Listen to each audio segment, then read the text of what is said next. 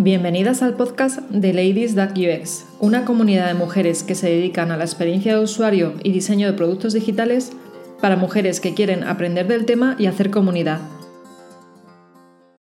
Comienza el episodio número 11 del encuentro realizado el 25 de febrero del 2020, donde Mariu Cris Pirela, diseñadora UX en ING Direct, nos habla del mundo de las animaciones para que sepamos usarlas en el diseño de interfaces. Hola Mari, eh, estás aquí para dar una charla eh, sobre animaciones eh, y me gustaría que primero empezaras, bueno, que comenzaras presentándote a la comunidad de Ladies Like UX y nos contaras pues qué haces a día de hoy y cómo has llegado a, empezar a trabajar en esta profesión. Vale, bueno, eso, mi nombre es Mari, bueno, en realidad María Ucris Pirela, soy de Venezuela, llevo alrededor de ya cuatro años aquí en Madrid y comencé en diseño gráfico, me gradué en artes, mención diseño. Era una universidad bastante artística, todo música, piano, guitarras. Eh, y luego ya decidí venir aquí a, España y decidí hacer un máster en diseño web, creatividad publicitaria y diseño avanzado. Ahí estoy alrededor de dos años y luego cambié a programación básica. En mis últimos estudios estoy tratando de focalizar en usabilidad y patrones visuales. ¿Cómo comencé todo este camino del producto digital y las plataformas? Mm, en principio creo que mm, el primer paso fue cuando una de las empresas en las que trabajé, que era una startup, se llamaba Collaborative Spurs, era francesa, trabajaba para realizar intranets y me dieron la oportunidad de entrar sobre todo porque era un equipo bastante pequeño, multidisciplinario y nos permitían indirectamente trabajar como UX. No lo sabía, pero en realidad estaba haciendo UX. Luego ya, de un año, alrededor, sí, de un año, pues me di cuenta que lo estaba haciendo sin darme cuenta. Y, allí fue cuando comencé a estudiar un poco más y logré entrar en la consultora Maris para trabajar al banco, en el banco ING. Muy bien, que es donde estás actualmente. Sí, correcto. Muy bien. Bueno, ¿y de qué nos vas a hablar hoy? Vale, eh, hoy hablaré sobre las animaciones, todo lo que es las microinteracciones y los gestos que podemos hacer a la hora de utilizar una plataforma digital trabajaré, bueno, hablaré sobre todo de los principios, los propósitos que podemos definir para poder comenzar un proyecto, eh, por decirlo así, con componentes transversales, de una forma de que los primeros pasos podamos ver una plataforma fluida con pocos componentes animados. También unos pequeñas, unas pequeñas pinceladas sobre accesibilidad. Por otro lado, hablaremos también de la carga cognitiva, de cómo beneficia la carga cognitiva al usuario a la hora de aplicar animaciones. Hay algunos estudios que demuestran incluso sus beneficios y ya por último, simplemente las diferencias entre cómo utilizamos el término de animación y motion. Muy bien, pues muchas gracias María. Gracias. Hasta luego. Como ya todos sabrán, hablaremos sobre las animaciones para interfaces, todo lo que son las microinteracciones y los gestos que podemos hacer en plataformas digitales. No sé si está... Vale. Mi nombre es Mario Crispirela, es un nombre complicado, sí. Eh, la mayoría de las personas me llama Mari y trabajo para la consultora Amaris dentro del banco ING. Eh, desde que he entrado en la consultora solo he trabajado para el banco, por lo tanto me ha permitido profundizar muchísimo en todo lo que es el sistema de diseño de este proyecto y me ha permitido hacer un reset sobre todo de animaciones, porque estamos empezando a definir todas las bases de las animaciones. ¿De qué hablaremos? Hablaremos de la mm, animación y la diferencia con motion, que como le indica la palabra es movimiento, pero no está de mal aclarar un poco más la diferencia. Las animaciones y la carga cognitiva, principios y propósitos que podríamos definir para comenzar a estandarizar ciertas animaciones. Y luego los tipos de interacciones básicas, además de cómo empezar a aterrizar ya en un proyecto real, cuando realmente nos sentamos en el ordenador, cuáles son los componentes recomendables para comenzar a animar, incluyendo los patrones visuales. Así que nada, comencemos. Para las animaciones versus motion, bueno, eh, una cosilla es que sí mantengo algunas palabras en inglés para no perder el contexto, sobre todo porque toda la investigación que he hecho eh, son libros en inglés, artículos en inglés, conferencias y vídeos, y pierde también un poco su estética cuando, cuando lo cambias al español. Así que hablemos de eh, las diferencias entre animation y motion. Entre animación y motion eh, tenemos términos que son bastante ambiguos y lo utilizamos de ambas formas, sobre todo porque incluso empezamos a escuchar todo lo que es motion graphics. Pero en el libro de Valhead, que será una de las referencias de la que lo más adelante, ella trata de expresar las diferencias para que podamos entender bajo nuestro contexto, que son productos digitales, cuándo es necesario poder eh, identificarlas. Y es que en la animación, sobre todo, encontramos el cambio de características. Por ejemplo, en este caso podemos ver el cambio del color y la transformación del círculo. Pero por otro lado, podemos ver en motion cómo simplemente cambia la posición de ese elemento. Aquí trabajan por individual, pero si luego queremos ver un resultado en una única animación, entonces podemos ver este estilo de animación en la que estamos viendo el cambio de características, estamos viendo el cambio del color o de su forma y luego por otro lado su posición. ¿Qué pasa? ¿Por qué estamos hablando de estas diferencias? Si son tan básicas e incluso no aportan tanto valor a todo este tema. Y es que mm, todo movimiento será animación, pero no toda animación será movimiento. ¿Por qué trato de transmitir ese mensaje? Lo trato de transmitir porque siempre utilizaremos este tipo de componentes, que es un botón, lo que puede ser muy transversal y utilizaremos en muchísimas plataformas, en nuestros productos y servicios, y lo que normalmente no queremos es distraer al usuario. Por lo tanto, aplicaremos más cambios de características que hacer que un botón se mueva de lado a lado en una pantalla. Y es por eso que quiero expresar un poco sus diferencias cuándo debemos aplicar el cambio de características, que será mucho más común dentro de las animaciones que hagamos, más que el movimiento. Ahora hablemos un poco de la animación y la carga cognitiva. Este punto es súper interesante porque está basado en varios estudios y research. Animar entre los diferentes estados de interfaz puede reducir la carga cognitiva entre los usuarios. Esto está totalmente verificado incluso por Nielsen Normal Group, que es una de las consultoras firmas de UX, y ellos investigan bastante sobre este tema.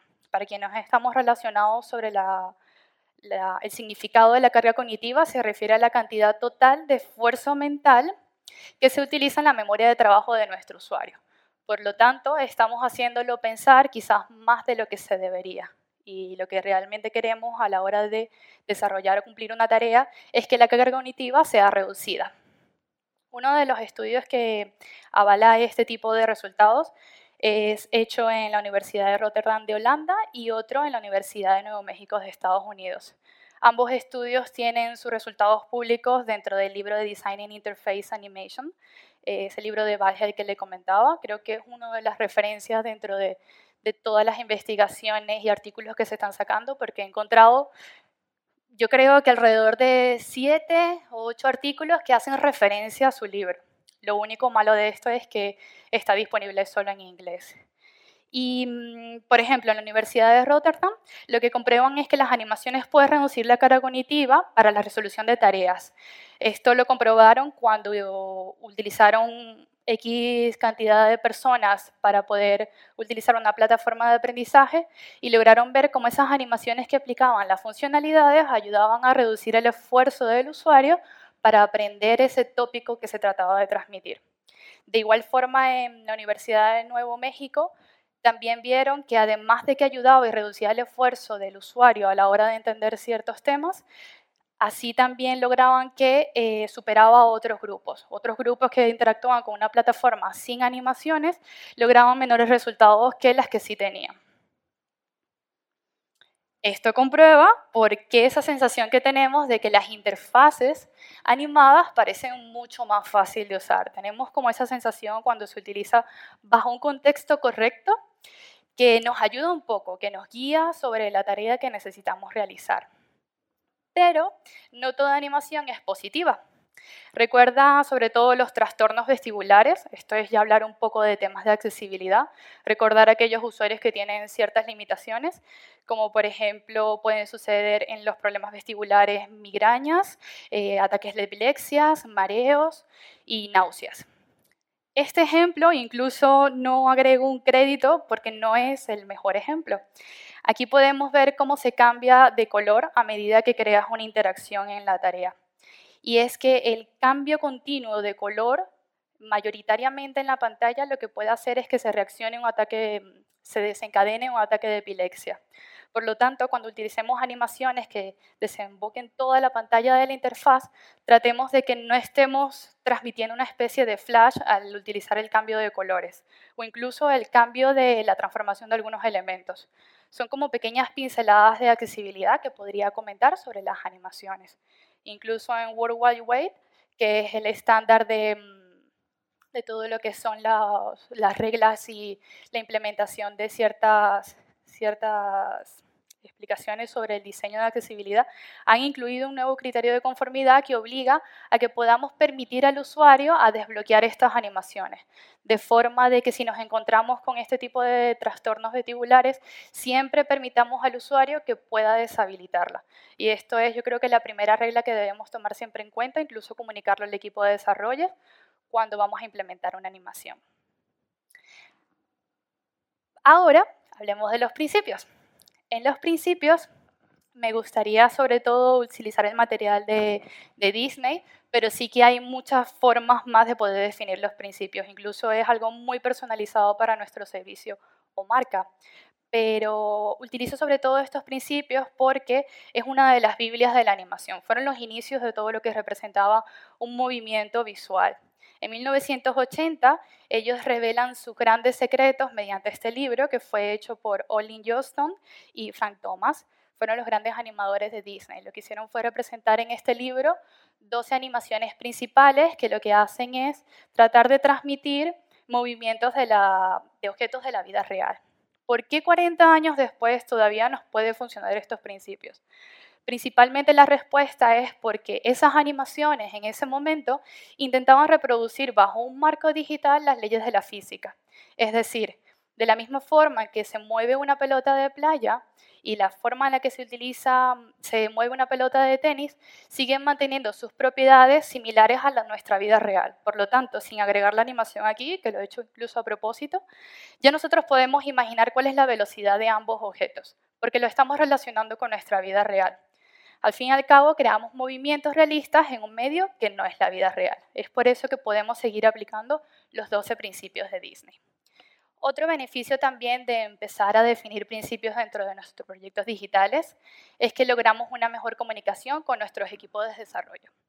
Por ejemplo, será mucho más fácil implementar comentarios como, esta animación necesita un poco más de parentesco. Parentesco es un principio del que lo haremos un poco más adelante pero esto ayuda a que podamos comunicar bajo un mismo término y familiar para nuestro equipo cuáles son los principios que se utilizan en las animaciones que empecemos a desarrollar. En este caso he utilizado los 12 principios de Disney, como le he dicho antes, pero transformados a un manifiesto que ha hecho Isara Williams Worker. Es un artículo de Medium que pueden conseguir fácilmente en la web.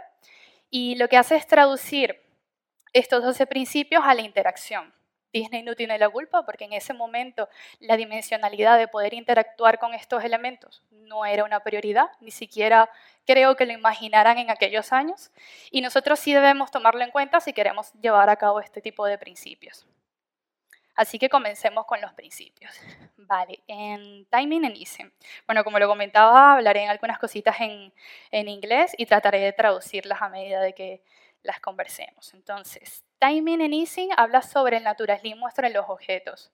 Simplemente con el hecho de colocar el tiempo correcto, aplicarlo, y colocar la curva de aceleración o desaceleración de una forma correcta, podemos ver cómo se va pareciendo más a un objeto de la vida real.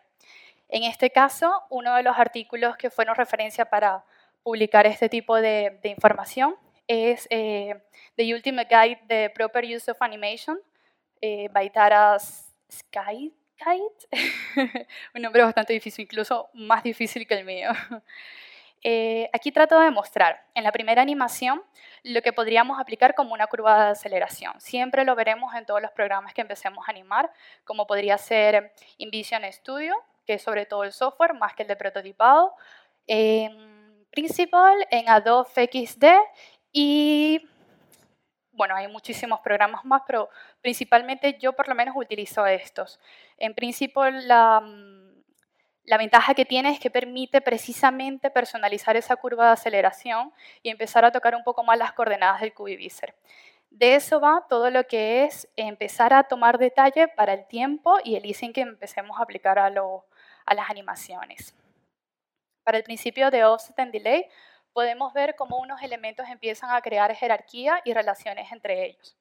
Un ejemplo de interfaz para este, lo que pasa es que las animaciones serán un poco rápidas porque son a tiempo real, eh, podemos ver cómo los tres primeros círculos que aparecen en la parte superior de la pantalla tienen un parentesco en cuanto a funcionalidad porque están relacionadas en la misma animación. Sin embargo, también estamos comunicando cuál es el primero, cuál es el segundo y cuál es el tercero, solo con el hecho de aplicar el retraso y el offset de este tipo de animaciones. Por otro lado tenemos parenting. El parenting relaciona objetos en la interfaz, que simplemente significa parentesco. Aquí podemos ver un ejemplo que lo transmite muy bien, porque a la hora de interactuar, con el slider podemos ver cómo el emoticono cambia incluso de color y de estado de ánimo. y por otro lado tenemos lo que es la transformación. Es el flujo narrativo del cambio de objetos. Un ejemplo para este tipo de principio podemos verlo aquí como una primera interacción, que solo es un botón cuadrado, cambia a tener una nueva funcionalidad dentro de una reproducción. Es decir, estamos creando continuidad entre una acción, la primera pantalla, y la segunda. Value Chains es el cambio de valor, crea una relación dinámica de esa narrativa. Se utiliza sobre todo en estadísticas y en representar principalmente números. En este caso podemos ver cómo cambia la estadística del, centro y es aplicar prácticamente el value chain. Por ejemplo, nosotros en todo lo que es el proyecto de hipotecas, simuladores de, préstamos, empezamos a aplicar sobre todo y a empezar a ver si necesitamos este tipo de animaciones. En principio tratamos también de ver que esté conectado con un propósito, que lo veremos un poco más adelante, pero sí que lo estábamos empezando a necesitar para poder quitar un poco esa, mm, ese chain blindness que puede tener el usuario cuando no se da cuenta de que el hecho de interactuar con un formulario está dando un resultado en otra parte de la página. En masking permitimos expresar cómo un objeto puede ampliar su condición o funcionalidad. Esto a diferencia de la transformación, no está escalando el objeto, sino que está revelando mayor información dentro de esta misma máscara. Aquí podemos verlo con la imagen. La imagen no se está escalando, sino que está revelando mayor información de ella.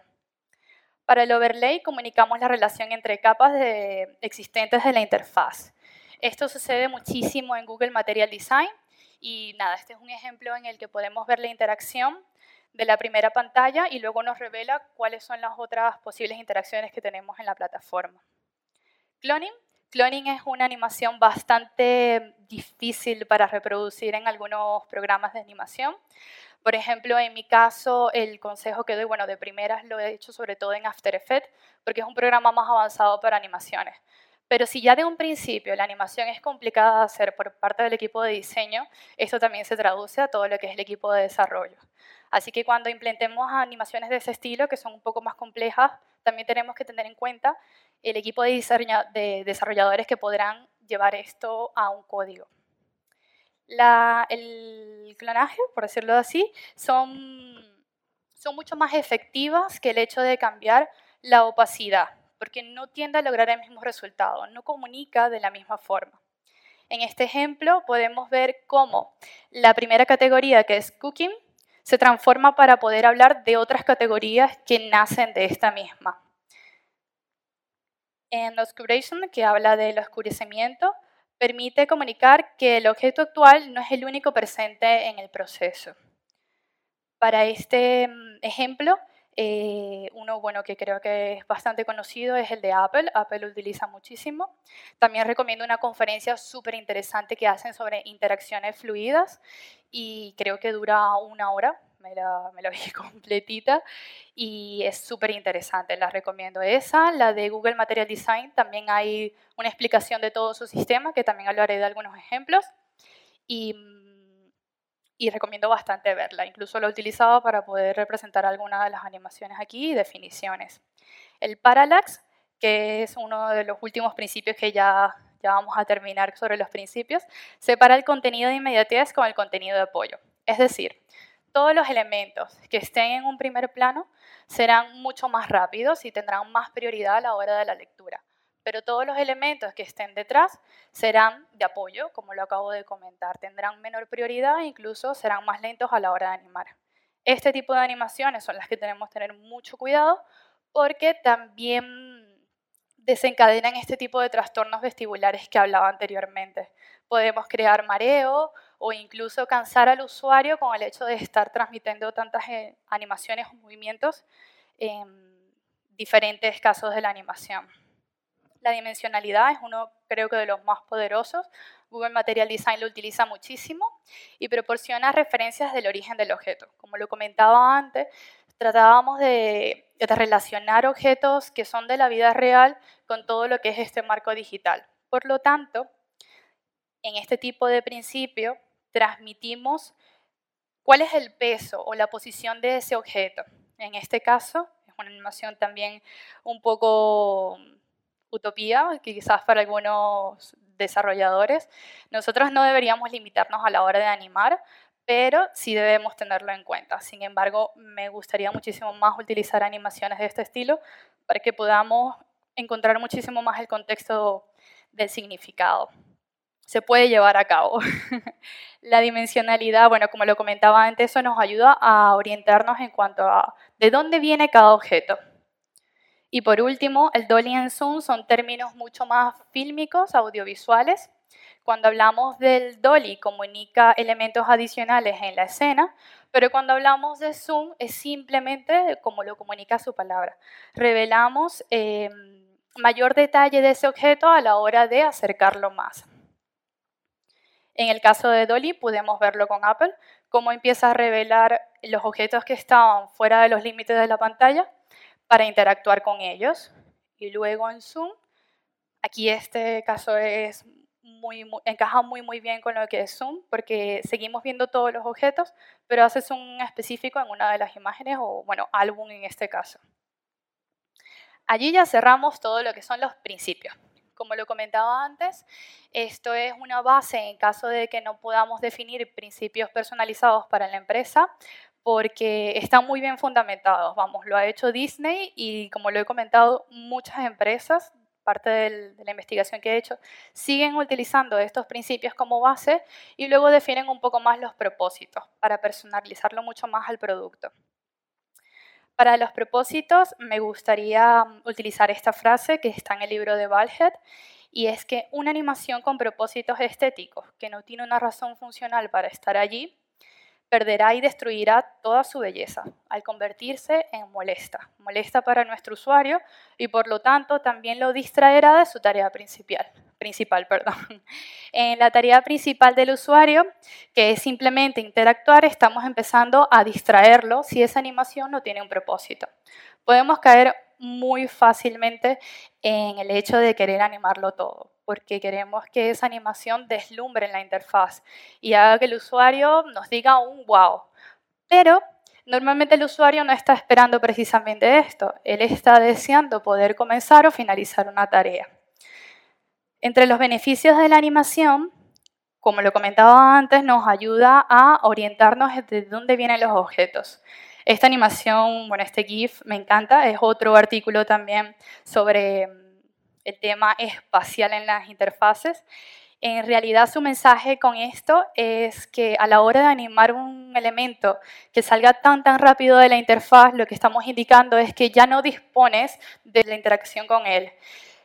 Es incluso un comentario que él hace a Google Material Design como una pequeña crítica positiva, pero me gustaba muchísimo más lo que transmitía en el hecho de que cuando nos deshacemos de ciertos elementos en las pantallas, no están en Júpiter, no están en la Luna. Podemos seguir teniendo interacción con ellos si realmente comunicamos con la animación que están cerca, aunque estén fuera de los límites de la pantalla. Ayuda a crear un modelo mental, incluso cuando las partes que actualmente no están a la vista siguen allí, siguen presentes dentro de la interfaz. Un caso, por ejemplo, del tema de la carga cognitiva y la memoria espacial es un ejemplo cuando estamos en una ciudad que es familiar para nosotros, que no las conocemos, y mm, no sé si se ha ido allí. Eh, empezamos a utilizar todo lo que es la memoria espacial para poder encontrar ciertos lugares en una ciudad conocida. Es lo mismo que pasa en las interfaces. Si sabemos dónde están ciertos elementos, podemos volver a encontrarlas con solo el hecho de comunicar su animación de esta forma. Otros beneficios de la animación es que nos lleva de la mano a navegar entre capas, todo lo que son las elevaciones que pueden tener ciertos elementos. Luego nos guía a través de pasos para completar una tarea y por último conecta el contenido cuando existe un cambio de contexto. Cuando estamos convirtiendo cierta funcionalidad a una nueva pantalla, a un nuevo paso, conectamos con la animación esa información. Parte de los propósitos que quiero compartir son los de Google Material Design, porque específicamente la investigación que he hecho para, para ING y todo el proyecto que estamos empezando a armar, bueno, pues eso es parte de ING y es una investigación quizás, por decirlo así, privada y del proyecto. Y es por eso que me gustaría compartir, son estos cuatro propósitos que todos tenemos acceso incluso para informarnos mucho más de cómo utilizarlos.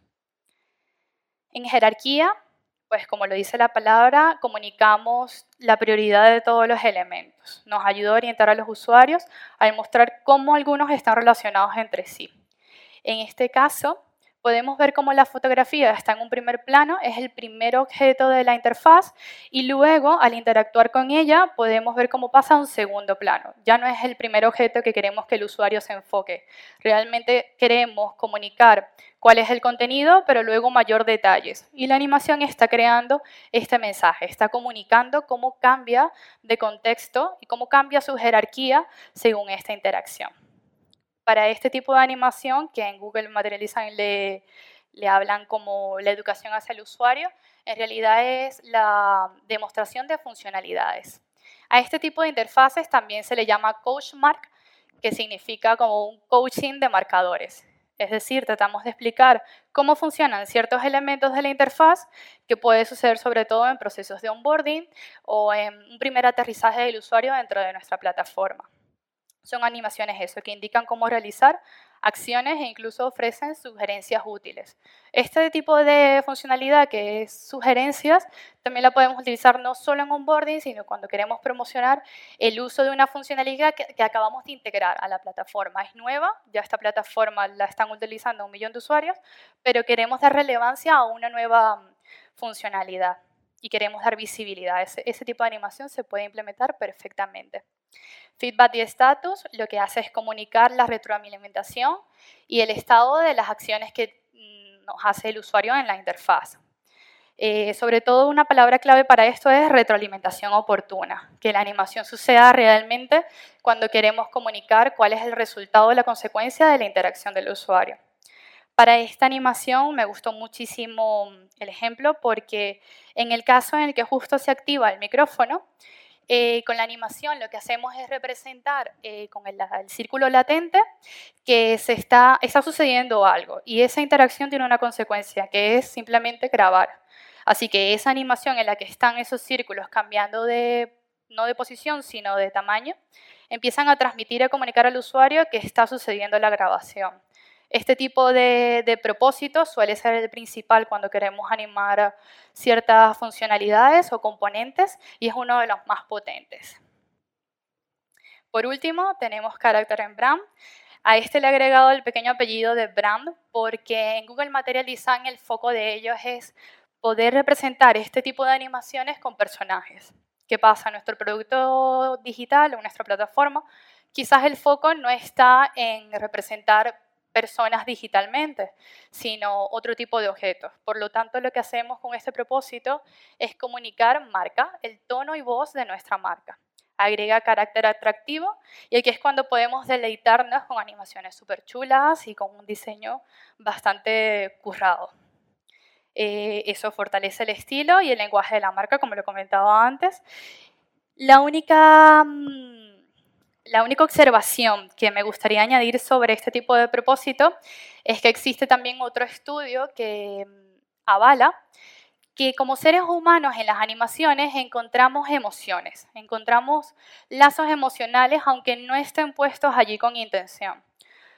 Por ejemplo, un estudio en Massachusetts, en el College University, demostraron con una pequeña película que que pusieron a disposición de varios alumnos ¿Cómo ellos encontraron estos lazos emocionales? ¿Y cómo lo encontraron? Pues simple. Lo que hicieron fue poner a estas personas a ver una película de figuras geométricas, estaban animadas sin ningún propósito, pero luego le hicieron ciertas preguntas y mediante iban contestando todas estas preguntas, ellos iban reflejando cómo ciertos movimientos o ciertas animaciones le daban una especie de personalidad. Por lo tanto, este estudio lo que hizo fue demostrar precisamente eso, cómo empezamos a mm, a encontrar una emoción en ese objeto, aunque no haya sido la intención. Y es por eso que Valhead, una de las cosas que comenta es que si ya existe ese mensaje aquí, entonces no lo dejemos al azar. Tratemos de identificar realmente cuál es la emoción que estamos transmitiendo con esa animación y si encaja con la marca, con el tono y voz de nuestra marca. Con esto ya cerramos propósitos. Como lo, comentaba antes, simplemente eh, una pequeña recomendación o principios y propósitos bases para cuando no tenemos mucha información sobre la plataforma o el producto y podríamos comenzar con ellos. Ahora hablaremos de las interacciones, eh, las principales, que simplemente hablaré de dos, y cómo podemos hacer que sean flexibles. En este caso, podemos ver cómo son dos tipos de animaciones de las que disponemos. Incluso es eh, una especificación que debemos comunicar con el equipo de desarrollo a la hora de decir, vale, queremos esta animación aquí, ok, ¿qué tipo de interacción tiene? ¿Es real time o es no real time? En este caso me refiero a animaciones que suceden en tiempo real, únicamente cuando el usuario está interactuando sobre este objeto y cuando pasan después de la interacción, que es post-interactiva. Aquí podemos ver un ejemplo bastante abstracto sobre los dos tipos de interacciones. En el primero podemos ver cómo la interacción está sucediendo justo al hacer clic dentro de estos elementos. Y en la segunda podemos ver cómo está sucediendo cómo está sucediendo a medida que, que luego de la interacción muestra el otro lado del objeto. Ahora vamos a un ejemplo de la vida real.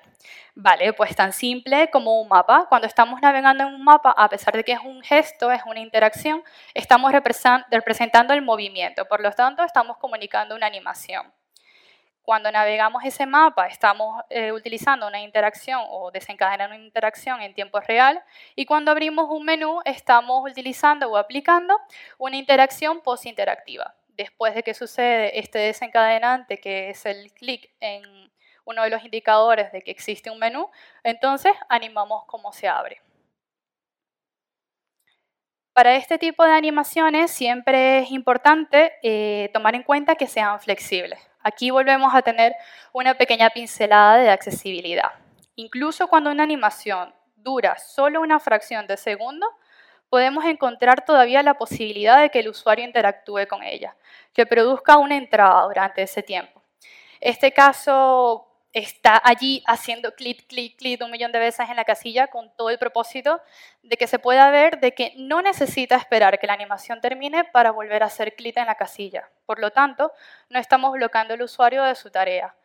Si empezamos a bloquear al usuario en su tarea con una animación, empezamos a perder la comunicación que se está creando mediante esa experiencia de usuario.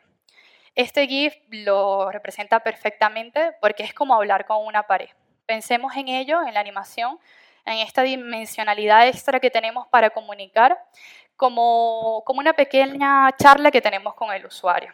Si el usuario comienza a darse cuenta que se omite o se ignora su entrada, entonces pierde la confianza y la calidad de su experiencia empieza a degradarse. Una animación que ignora la entrada mientras está activa es una animación de bloqueo, lo que significa que impide al usuario que realice su tarea.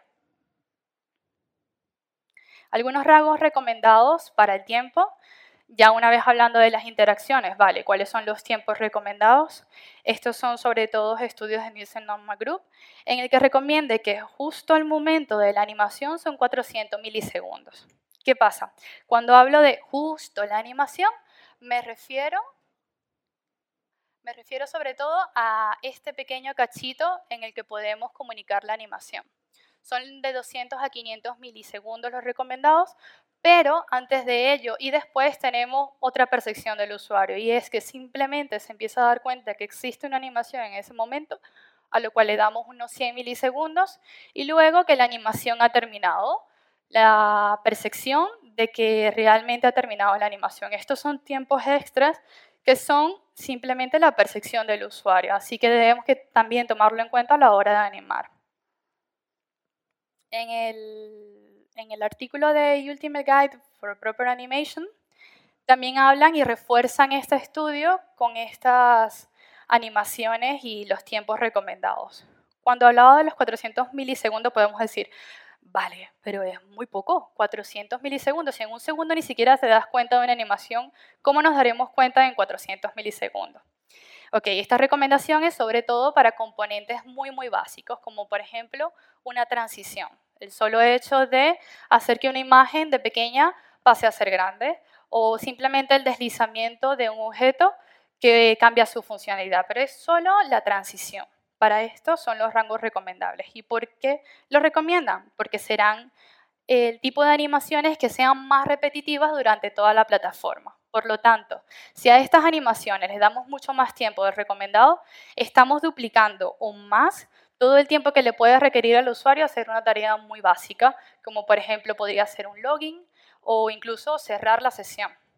Así que en este tipo de componentes, que suelen ser muy transversales para tareas muy simples y diarias del usuario, en la que no estamos celebrando un proceso que ha culminado o una tarea que, hemos podido confirmar, eh, tratemos de utilizar, sobre todo para esas básicas, eh, los tiempos recomendados aquí que podemos ver. Ya por último, podemos hablar de los componentes y los patrones visuales. Esto es simplemente una recomendación porque también me vi en ese caso que mm, empezamos un proyecto digital, vale, tenemos incluso varios procesos ya formulados por parte del equipo de UX, por parte del equipo de Research. Pero entonces empiezan a pedirnos que aumentemos el valor que se representa en ese mensaje UX mediante animaciones. Hagamos que esa plataforma sea un poco más fluida. En este caso me gustaría utilizar una metáfora que es solo el hecho de mm, plantar un árbol. Utilicemos e imaginemos la, la ocasión de sembrar una planta, la cual crecerá y se convertirá en un árbol, como lo comentaba anteriormente, que a su vez logrará ser un ecosistema de animaciones. Entonces, ¿cuáles serían estos primeros pasos cuando ya aterrizamos en el proyecto y necesitamos empezar a aplicar animaciones? Como lo comentaba antes, empezar a definir los propósitos y los principios. Incluso algo que no comenté en los propósitos es que toda regla de animación es que siempre debe tener un propósito y si no lo tiene, entonces debemos analizar si es necesario y si está comunicando esa animación, porque quizás no debería estar allí. ¿Cómo definimos esos propósitos, y principios si estamos comenzando con una nueva marca o con una nueva plataforma? Pues nada, comencemos con una pequeña auditoría de animaciones. Si es una plataforma que ya tiene cierta, um, cierta experiencia o cierta trayectoria dentro del mercado, empecemos a, revisar todos esos canales digitales que pueden estar disponibles para revisar todas las animaciones que se utilizan. También podemos revisar toda la documentación que podamos tener a la mano de, de la plataforma y empezar a poder definir estos propósitos y principios como lo decía antes, si no tenemos suficiente información, podemos tirar de estos genéricos que ya están bastante fundamentados y la mayoría de las marcas incluso empiezan a utilizarlo. Un segundo paso sería sembrar la semilla. ¿Qué representaría esta semilla? Esta semilla sería eh, empezar a identificar cuáles son los programas de animación que utilizaremos a la hora de realizar esta, estas microinteracciones. En nuestro caso, por ejemplo, empezamos a analizar en el equipo de diseñadores que estamos, nosotros, bueno, no hice como una pequeña introducción de, del proyecto y es que estamos desarrollando una plataforma transaccional bancaria para diferentes países. Por lo tanto, debemos tener un enfoque bastante eh, amplio e incluso multicultural para el usuario que vamos a tener. En este caso, el equipo de visuales eh, del que pertenezco en ING, en el banco, empezamos a revisar todas las herramientas de las que disponíamos y de qué forma nos podían permitir dar especificaciones al equipo de desarrollo. Incluso cuando empezamos a hablar de implementar estas animaciones, también surgía la pregunta de, bueno, ok, ¿quién va a desarrollar estas animaciones a la hora de implementarlo en código? Por eso, esta semilla se trata sobre todo de conseguir cuál es la herramienta que mejor encaja con las habilidades de nuestro equipo también cómo encaja con las habilidades del equipo de desarrollo. Sí es cierto que no debemos limitarnos, pero también debemos ser realistas si tenemos un tiempo de entrega para estas animaciones. Así que a lo mejor en un principio debemos tirar de animaciones básicas utilizando HTML o CSS, incluso sin implementar todavía un JavaScript, como también si tenemos la disponibilidad de mucho más tiempo y más equipo de desarrollo o un conocimiento aún mayor del código, por parte de estas personas, entonces ya podemos implementar incluso animaciones creadas en After Effects o con el lenguaje de programación JSON. Por último, la comunicación de especificaciones. Acabo de agregar a última hora esta diapositiva porque es incluso una información que está ahora en Google Material Design como beta. Vamos, que está recién salida del horno. Nosotros hace poco cuando empezábamos a comunicar las animaciones que estábamos haciendo, nos encontrábamos con la dificultad de cómo decirle al desarrollador en qué momento específico cambian la opacidad de cierto elemento o en qué momento específico termina una animación dentro de esa transición. En Google Material Design empiezan a implementar este tipo de generador, incluso es interactivo, no es un vídeo, lo que hacen es que colocan la animación de un lado, pero del otro lado, cada una de las líneas representa un elemento animado. En realidad, un elemento animado puede estar justo en medio de todo el tiempo de la animación, ¿no? puede que no abarque toda la animación. Y este es el tipo de especificación que queremos darle a nuestro desarrollador. También incluso con el cambio del color y de la curva que representa la línea, empezamos a comunicar la aceleración y desaceleración, que es el easing in y el easing out. En ambos casos también puede suceder que apliquemos los dos ISE. Esta es una forma muy interesante de poder comunicar estas especificaciones, solo que sí que lleva su tiempo. En nuestro caso empezamos a desarrollar una especie de plantilla.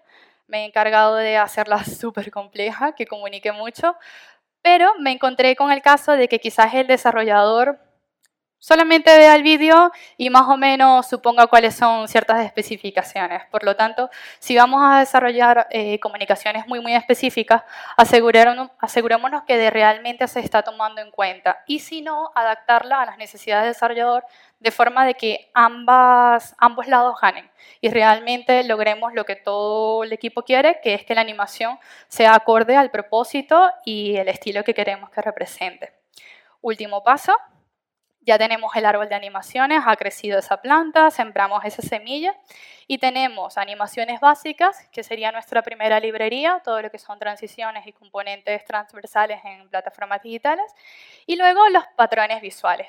Los patrones visuales hay algunos que encajan muchísimo se repiten en muchísimas plataformas independientemente del servicio o producto porque son bastante genéricas en cuanto a lo que comunican.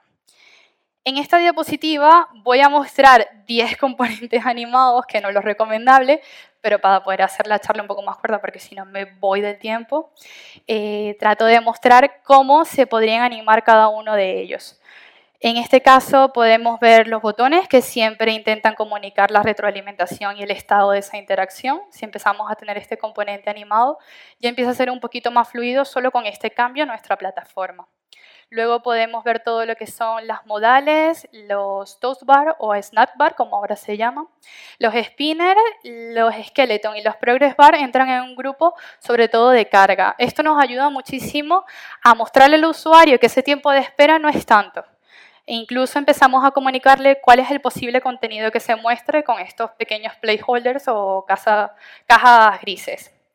Otro de los componentes podría ser un switch. El cambio de valor numérico, como lo comentaba, es bastante poderoso para poder conectarlo con formularios. Como el hecho de que interactúes con un formulario empieza a dar otro tipo de resultado en otra parte de la pantalla que está siendo visible al usuario que están conectados. Y lo que son los tooltips y datbars empezamos a transmitir allí un poco de dimensionalidad y orientar al usuario de que ese objeto tiene un momento específico y un espacio específico para estar allí. Por último, los cinco patrones visuales que me gustaría recomendar como básicos porque lo estoy viendo a medida de que estamos desarrollando este proyecto y es que siempre tenemos una confirmación. En estos dos tipos de animaciones, sobre todo en la primera, en el primer patrón visual que es el end state, podemos comunicar muchísimo más, conectar con el usuario, porque es un momento en el que no le estamos dando lo que esperaba. La animación tiene ese poder allí, de poder conectar emocionalmente con el usuario, aunque no estamos dando el resultado que estaba esperando. Las splash screen, súper importante en los tiempos recomendados, porque recordemos que el usuario siempre verá esta animación cada vez que entre en nuestra plataforma. Los sidebars, para empezar a orientar cuáles son los momentos en los que te encuentras en una parte de la interfaz y cuándo no. Y el expandir y colapsar ciertas áreas de información. Este es un movimiento bastante básico que se puede hacer en CSS sin problema y comunica mucho mejor cómo se redimensionan incluso algunos objetos cuando abrimos ciertas áreas de información. Para el state, y ya con esto cierro, eh, me gustaría utilizar eh, este ejemplo que es MailChimp. ¿Quién del público conoce esta animación? Que levante la mano. sí, pues sí, es súper famosa, de verdad, o sea, sobre todo para nosotros en nuestro ámbito, eh, un usuario pues que quizás tiene sus 30, 40 años y no se dedica al marketing al diseño no la conocerá, pero a nosotros sí que nos ha marcado. Y es que en el momento en el que vamos a enviar una campaña publicitaria en MailChimp, eh, que vamos a enviar a 500, 600 personas, estamos en un momento de tensión. Y estamos allí, vale, no tenía ningún error ortográfico, no tenía ninguna imagen desvinculada. Entonces, allí es cuando MailChimp intenta ese, esa confirmación de transacción confirmar y conectar con esa emoción del usuario. Aquí ellos, eh, sin ningún problema, lograron aplicar el propósito y los principios que definieron y lograron conectar con el usuario porque, bueno, lo, lo, lo están incluso confirmando aquí que, que, se ha hecho bastante famosa de la forma en que conecta con, con la experiencia. Esto ya es lo último que comentaría sobre las animaciones para interfaces y espero que les haya gustado un montón. Gracias. Ahora vamos con las preguntas. No sé si me he ido de tiempo. Perfecto.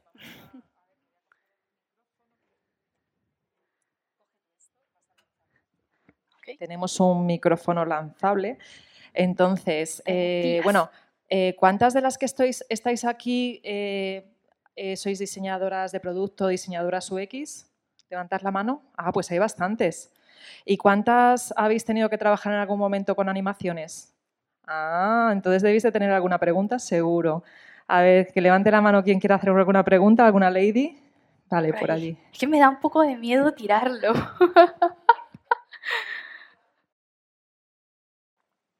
Hola, ¿se escucha?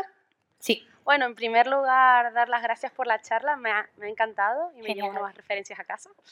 Y luego, por otro lado, has comentado las microinteracciones al principio de la charla.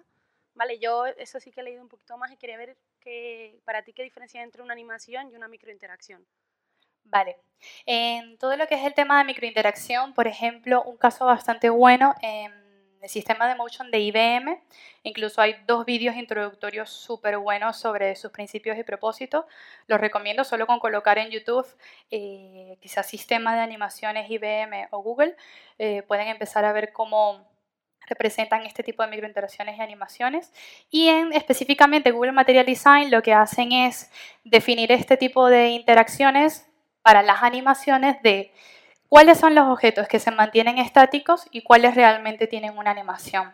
De esta forma ellos intentan representar eh, cuál es el que está empezando a transmitir un mensaje mediante la animación y cuál sigue permanente en la interfaz.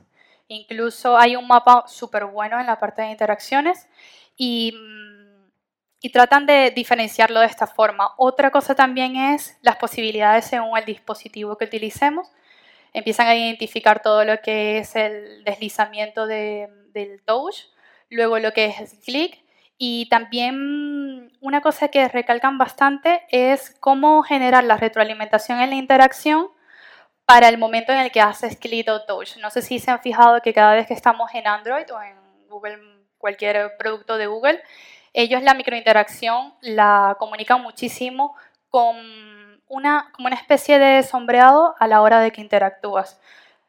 Más o menos ese son el tipo de definiciones que ellos empiezan a hacer con interacción y animación, pero vamos, que la mezclan muchísimo, solo que intentan definir cuáles son los tipos y cuáles desencadenan otros y cuáles son estéticos. Yo aprovecho que lo tengo por aquí cerca. ¿Se escucha bien? Sí. Eh, te quería preguntar eh, qué herramientas o qué estrategias utilizas eh, para comunicar al equipo de desarrollo y al product manager el valor que aportan este tipo de animaciones. Podrías ya solamente utilizar el argumento de que es otro canal más, así como comunicamos con la tipografía y el color, con los pesos visuales en la jerarquía. También estamos teniendo un segundo canal, tercero o cuarto, dependiendo de qué estamos utilizando, para comunicar con animaciones mayor información sobre ese flujo y sobre el trabajo que ya otros compañeros quizás han hecho al hacer investigaciones, al definir procesos UX. Así que es súper potente. Les recomiendo ahí luchar por ello. Muchas gracias. Hola, ¿me escucha? Bueno, muchísimas gracias por toda tu investigación y, y compartirla con nosotros. Mi pregunta sobre todo, tenemos los brand books, tenemos los sistemas de diseño, Atomic Design. ¿Cómo documentas la información de las interacciones? Vale, es súper buena eso.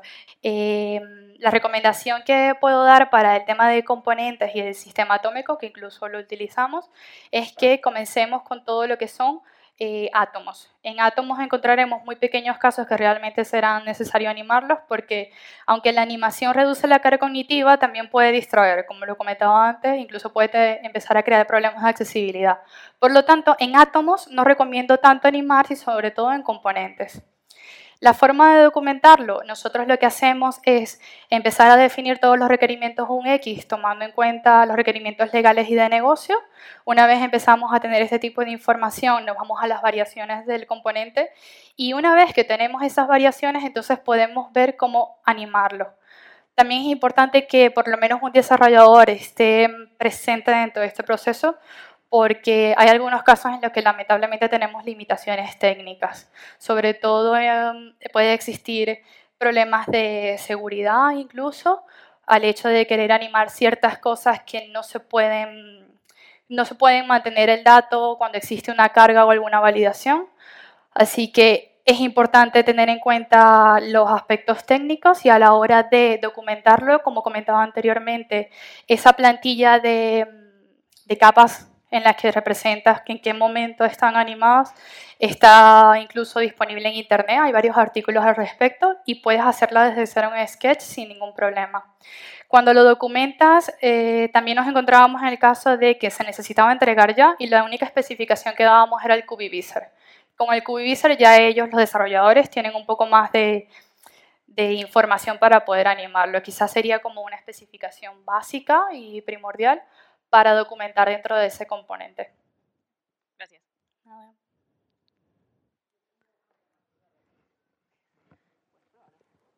Yo, tengo una duda que además me ha salido esta semana. Estaba haciendo un benchmark sobre mm, eh, aplicaciones, he estado investigando sobre Estoy investigando las Start Screen y las eh, Splash Screen y me he dado cuenta, he hecho un benchmark como de 34 aplicaciones. Eh, que la splash, perdón, la, la splash screen es estática y que algunas aplicaciones le meten esa, pequeña animación. Pero de las que yo he investigado, que son un montón en varios sectores, no te sé decir si a lo mejor cuatro o cinco son las que meten eh, animación. Y mi hipótesis es que eh, aumentan los tiempos de carga, esa animación. Sí, Sí, sí, sí. Incluso podemos, no sé si en ese pequeño bench que hiciste encontraste el caso de que, por ejemplo, tienes una animación de principio, de entrada, y luego tienes quizás hasta dos spinners. Un spinner de cierta apariencia y luego otro que te indica, vale, ya estás entrando en la pantalla y te muestra otro spinner más, que es el mismo mensaje que estás transmitiendo. Claro, incluso en algunas no he llegado a ver la splash screen. O sea, es como que me pega un pantallazo y empieza la animación. Vale. es un poco por ver, ya que estoy aquí y me meto esto en el benchmark que estoy haciendo, sí o no animación en splash screen. Ok. Lo que sucede con este tipo de splash screen es que depende precisamente del segundo paso. Para este benchmark yo incluso añadiría la recomendación de, vale, estas splash screen las tengo en todos estos productos, pero aunque todas son comunes bajo el mismo mensaje, ¿Cuál es la segunda pantalla que me muestran? ¿Es un login o está accediendo directamente porque está reconociendo ciertos datos por, temas de cookies o porque ya les ha dado recordar a tu usuario? Eso también es importante a la hora de, revisar por qué ciertas animaciones. Para nosotros nos encontramos con el caso de que desarrollo nos decía, vale, puedes estar en un pueblo y la splash screen pues tome su tiempo. O puedes estar en el centro de Madrid y que la conexión sea perfecta y la splash screen va a ser mucho menor. Por lo tanto, lo recomendable es que sea infinito. Un ejemplo perfecto de esto es el BBVA. ¿Quién tiene cuenta en el BBVA o utiliza la, aplicación? Vale, ellos fueron muy inteligentes al aplicar simplemente el desvanecimiento de una degradación. Por lo tanto, no existe un fin de la animación, es un bucle infinito que podemos animar hasta que backend o la conexión a internet nos muestre algo. Así que para definir los tiempos y qué tipo de animación necesitamos en nuestro producto, tratemos de identificar cuál es el segundo paso y si realmente existe un llamado backend a algún dato. También otra recomendación es que la animación que apliquemos, si llegamos a aplicarla, pueda servir bajo un bucle infinito. Es decir, si llega a su fin, puede volver a comenzar y que sea natural ese cambio, que parece que no ha llegado a su final, que sigue animándose y que no tiene fin, mientras pueda recibir algún dato. Genial, gracias. Nada. ¿Alguna preguntilla más? Han salido tres de esa fila, no puede ser que de las demás no salga ninguna. Venga, alguien que se anime.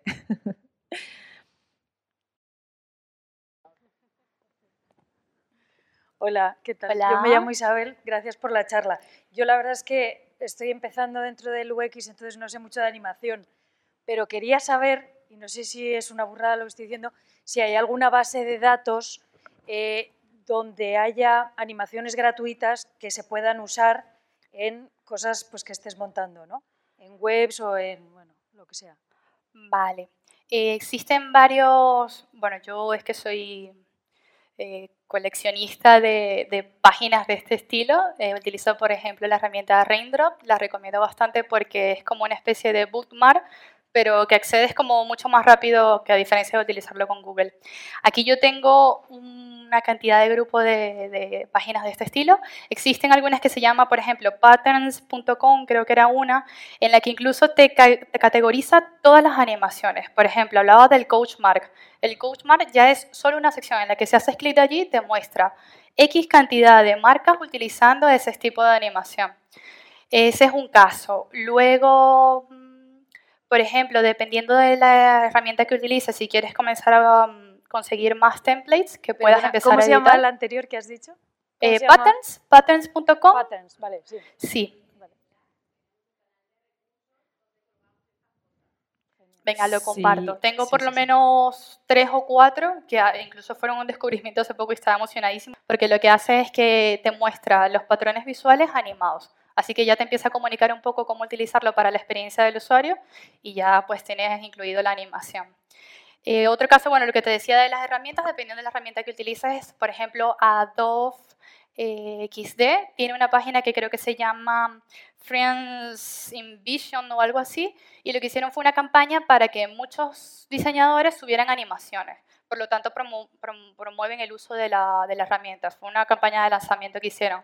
Ahí tienes por lo menos 50 animaciones creadas en Adobe XD. Y en Principal también tienen en la página oficial una sección para free templates, por lo menos para esas herramientas. Si utilizas After Effects, allí sí puedes conseguir en cualquier banco de recursos, pero es un poco más complicado utilizar este tipo de, herramienta. Y sí, eso es más o menos lo que te puedo comentar. De todas formas, con las chicas me encargo de poder compartir las páginas. Sí, y tenemos un podcast, que también se me ha olvidado decirlo antes, tenemos podcast, página de Medium. El podcast nos podéis escuchar en Spotify y normalmente en Medium lo publicamos con las referencias. Tardamos un poquito, es verdad, igual hasta dentro de un mes no está. Pero bueno, eh, si, si, nos pasas las referencias o tú misma entras en Slack y lo publicas, Incluso otro caso que ahora recuerdo súper importante a la hora de debatir con el desarrollador es que a veces puedes hacer una animación y te dicen, no, no, no, no, eso no se puede. Y es que resulta que no saben. no se trata de que no se pueda, me ha pasado muchísimo. Y el recurso que utilizo es CodePen. CodePen es como una plataforma para principalmente frontends y tú puedes ver en vivo la animación y el código que se ha utilizado. O sea, puedes ver la anatomía de, del código para que se pueda representar esa animación. Incluso hay algunos que utilizan JavaScript y puedes desencadenar la animación tú mismo. Allí les digo, mira, no se puede, vamos a ver esto. Bueno, ahí te dicen, no, que el código es sucio y todo el rollo, pero empiezas a tener pruebas de que, de que sí se puede. O cómo se puede mejorar el código, pero que, vamos, la animación sí puede ser posible. Muy bien, ¿alguna pregunta más? Venga, pues ya no presiono. Vamos para... Muchas gracias por tu charla. Nada, gracias por, por estar aquí e interesarse en, en este tema.